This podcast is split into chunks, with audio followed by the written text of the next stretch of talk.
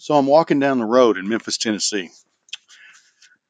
I'm headed home, or I'm actually I'm headed from home to work. I work at a Pizza Hut. This is about 20, 20 plus years ago.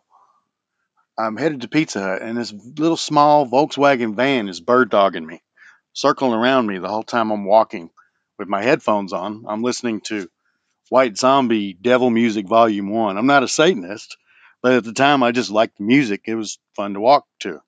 It was like marching music, you know?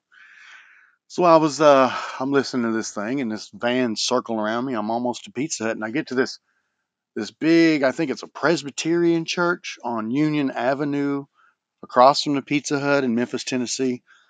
I get to the church and I get up the steps. When I get up the steps, the van pulls up and blocks me off. And this woman rolls down her window and asks me if I want to join their church.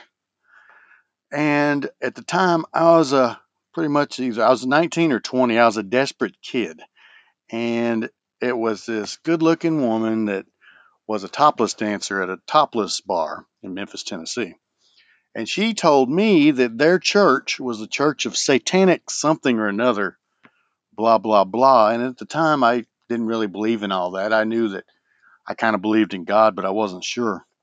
You know, I really didn't pay it much attention. And I, I was like, sure, yeah, I'll join your church just to see where it was leading. So I go across from, they take me in this van, this girl and this other person. I can't even remember the driver, really. Um, this girl and this person take me in this van to this place they call the Crossroads, which is at, oh, goodness gracious, I cannot remember the street. Um, right across from a Piggly Wiggly. And uh, so I get there and and they say our church is the church of satanic, blah, blah, blah. And basically, what you'll need to do is sign this one contract with a pen, and you could sign this other contract with blood by pricking your finger. Well, I think this is kind of it's just interesting to me. It's not really. I'm not. Yes, I finally get to worship Satan. That's not where I was at. I was like, wow, what's going on here? You know, it's interesting. My life was boring, kind of. Um, so basically, I, I signed the contract, but before I sign it, we have no pen. So this girl's like, oh my gosh, I don't have a pen. And the other person's like, I, I don't have one either.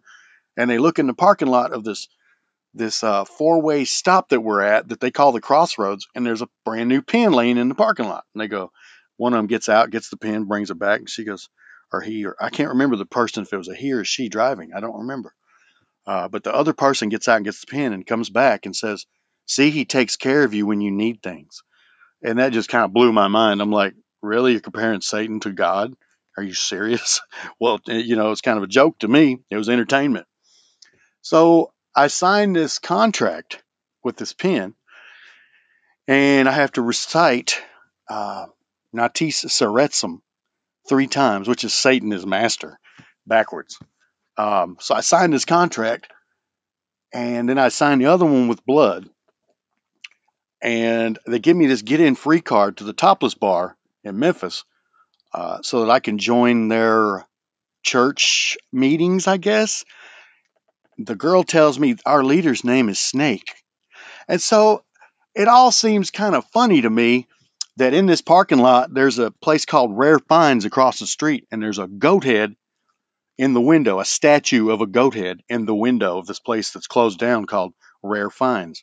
It was like an antique store, an old antique store that was closed down or something. It was weird. But after this, after I signed this contract, the story really begins.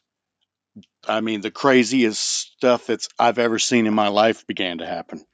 Things you would not believe.